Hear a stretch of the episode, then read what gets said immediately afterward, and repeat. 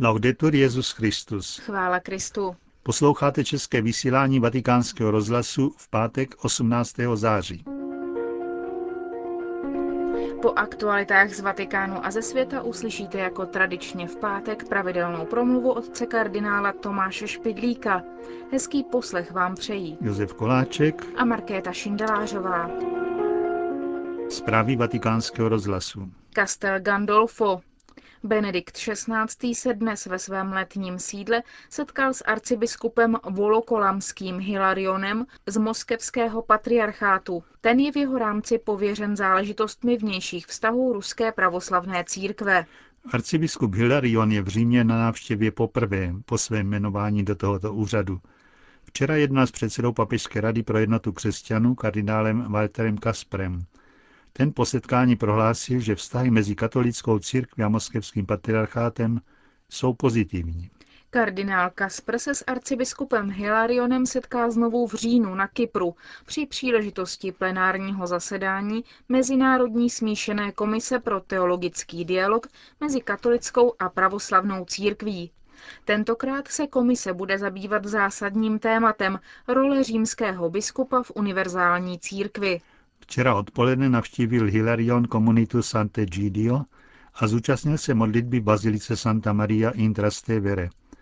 V jejím závěru promluvil o nutnosti společného svědectví křesťanů v odkřesťaněném světě v době, kterou někteří chybně popisují jako pokřesťanskou.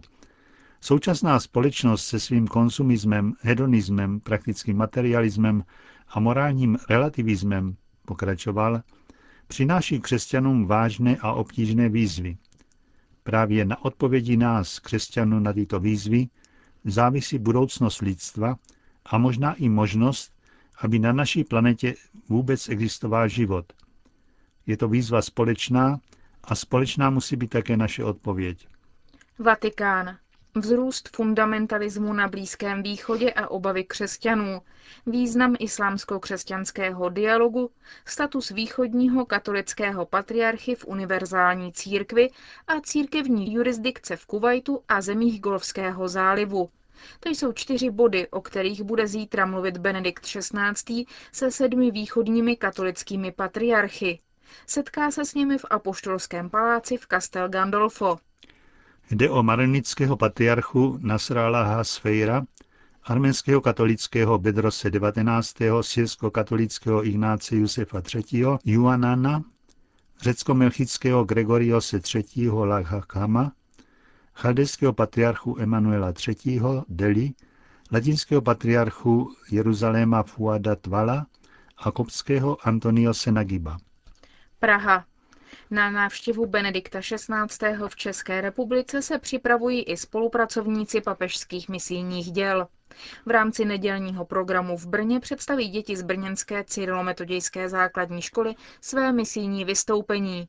Během uvítací hymny papežského misijního díla dětí Pošli mě, půjdu já, nastoupí děti v tričkách a šátcích pěti barev kontinentů a za použití různých symbolů představí smysl misijního snažení. Děti z misijních klubek nachystali pro papeže také dárky, přáníčka ve tvaru sluníčka. Překvapením bude také perníkový misijní růženec s čísly misijních klubek, který dostane jako upomínku na tuto akci. Na základě pozvání papežských misijních děl navštíví Českou republiku bangladešský biskup Paul Ponen Kubi, protože dárci z naší vlasti už dlouho podporují projekty papežských misijních děl na pomoc chudým a trpícím lidem právě v Bangladeši. Biskup Kuby je zatím nejvzdálenější host, který do Brna na bohoslužbu se svatým otcem Benediktem XVI. přijede. Konec zpráv.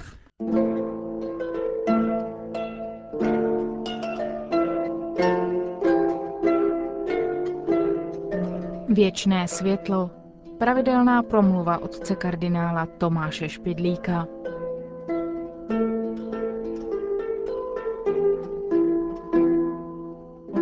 Kostelník zhášel po večerní pobožnosti v kostele světla.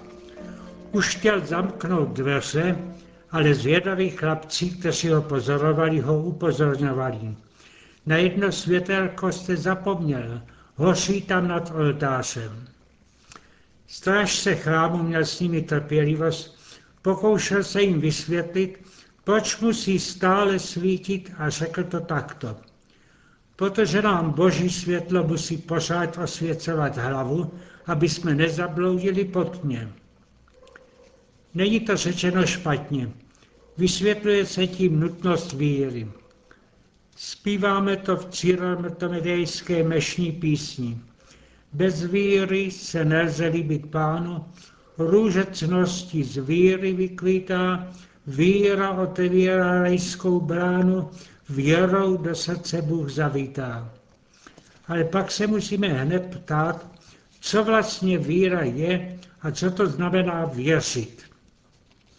První duch víry je přesvědčení, že se můžeme spolehnout na normální rytmus svého života.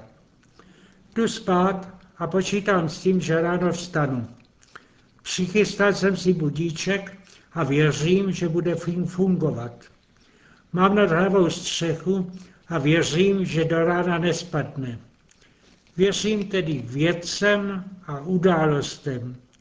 Nakolik se mohu spolehnout, to mě ukáže denní zkušenost. Ale věřím také sobě. Ráno se mi sice nebude chtít vstávat, ale mám vůli natolik silnou, že pocity lenosti přemohou a nelekám se dalších překážek, které se denně vyskytují. Jsou ovšem lidé slabé a silné víry, ale povzbuzujeme se navzájem. Sláb jenom ten, kdo ztratil v sebe víru a malý ten, kdo má jen malý cíl. Věříme normálně také druhým lidem, s kterými žijeme, kteří si získali naši důvěru. Bez této důvěry k bližnímu byli bychom opuštěni a ztraceni ve společenském životě. Máme-li pochybnosti, opakujeme si to zárukami. Například dejte mi čestné slovo, odpřisáhni to. Ti, které lidi zklamali, jsou zklamaní životem. Je jich mnoho, dost a dost. Zdá se dokonce, že i v dnešním světě přibývá. Krajní kapitalista se nestydí prohlásit, že za svého nejlepšího přítele považuje peníze, které má uloženy v bance. Nadšení sociologové naopak věří, že vybudují tak dokonalý státní režim, že se v něm veřejné instituce postarají o všechny naše potřeby tělesné i kulturní. Takzvaná buržoazní společnost naopak víc spolehá na spořádaný rodinný život, najmění a práci, které jsou k tomu dostačující. A dva zamilovaní spolehají jeden na druhého. Jsou si schopni tu věrnost odpřisáhnout před oltářem ve svátosti manželství. Všechny ty pokusy o zajištění víry v životě jsou neocenitelné, chválihodné a přesto potkáme na každém kroku někoho, kdo by nám mohl povědět smutnou historii svého zklamání. Má smysl ještě žít? Statistiky sebevražedných pokusů rostou rok co rok v číslech.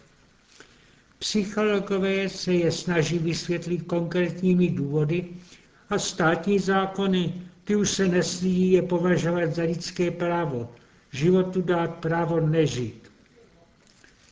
Otevřeme tedy Bibli a zjistíme si, co se tam o problému dočteme.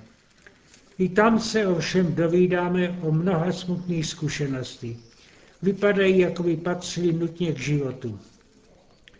Začíná se stvořením krásného světa a rájem a hned v dalších stránkách se dočteme, jak se ta krása zhroutila.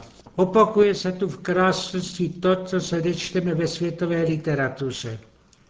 Ta začíná pohádkami, ale ty pominou a stará řecká literatura nám prezentuje dojímavé tragedie. Zvláštnost Bible je však v tom, že opravdové tragedie nezná.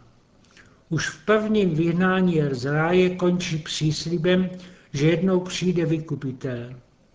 Mají tedy lidé žít z víry, že je každé zlo a každé neštěstí překonatelné. Ten motiv se pak stále a stále opakuje v celých dějinách Izraele. Snad nejpůsobivější je scéna s Abrahamem, který je ochoten obětovat jediného syna a přitom má věřit, že se stane prorocem velkého národa. Svatý Pavel to komentuje pádnou větou. Abraham uvěřil Bohu a bylo mu to počítáno za spravedlnost. To neplatí jen pro věrného Abrahama. Římanům apoštol vypočítával jejich hříchy, ale i oni mohou být ospravedlněni. Spravedlivý žije z víry. Snad nám unikne, jaká je v této větě vyjádřena novost. Přirozený cit i přirozené náboženství nás přesvědčují optimisticky, že mají v tomto světě naději lidé spravedliví. To je ti, kteří činí dobře, zlí budou potrestáni. A tu se najednou dočteme, že se připojí ke spravedlivým každý, kdo nestratil víru. V Evangeliu to čteme na každé tránce. Doufej, tvá víra tě uzdravila. Jde tu o nemoci tělesné i duševní, i o poklesky morální. Potom, když jsme vypočítali různé druhy víry, se přirozeně ptáme, o jakou víru tu jde v těchto případech. Rozhodně tu nejde o víru ve věci. Nemocní často připomají Kristu, že už vydali mnoho peněz za léky a že to nepomohlo. Ten postoj mají například těžko nemocní, kteří jedou zvláštním vlakem dolů, aby tam hledali uzdravení. Doufají snad, že je uzdraví lidská voda? To by byla zase jenom víra ve věc. Ta lidská věda má být jenom symbolem jejich víry v osobu Boží, která jediná může pomoci tam, kde už víra ve všechny věci zklamala.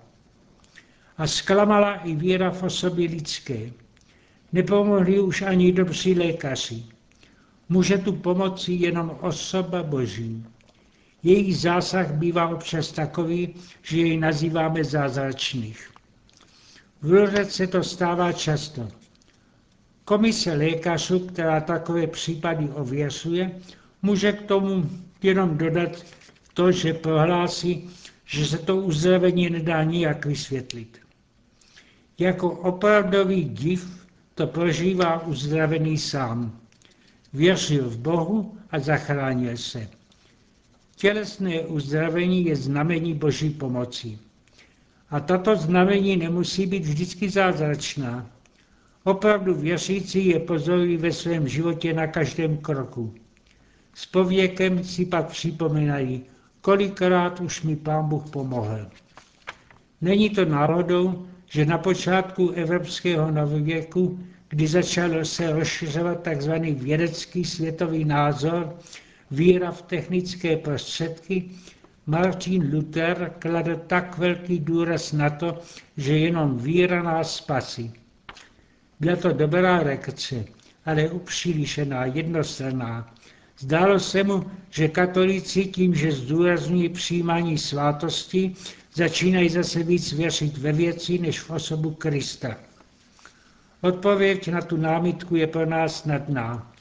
Věříme v účinnost Eucharistie jenom proto, že věříme, že je v ní přítomen sám Kristus.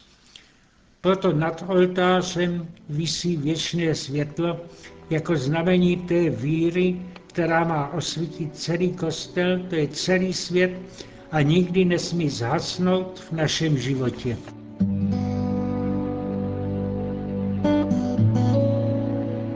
Slyšeli jste pravidelnou promluvu otce kardinála Tomáše Špidlíka. Končíme české vysílání vatikánského rozhlasu. Chvála Kristu. Laudetur Jezus Christus.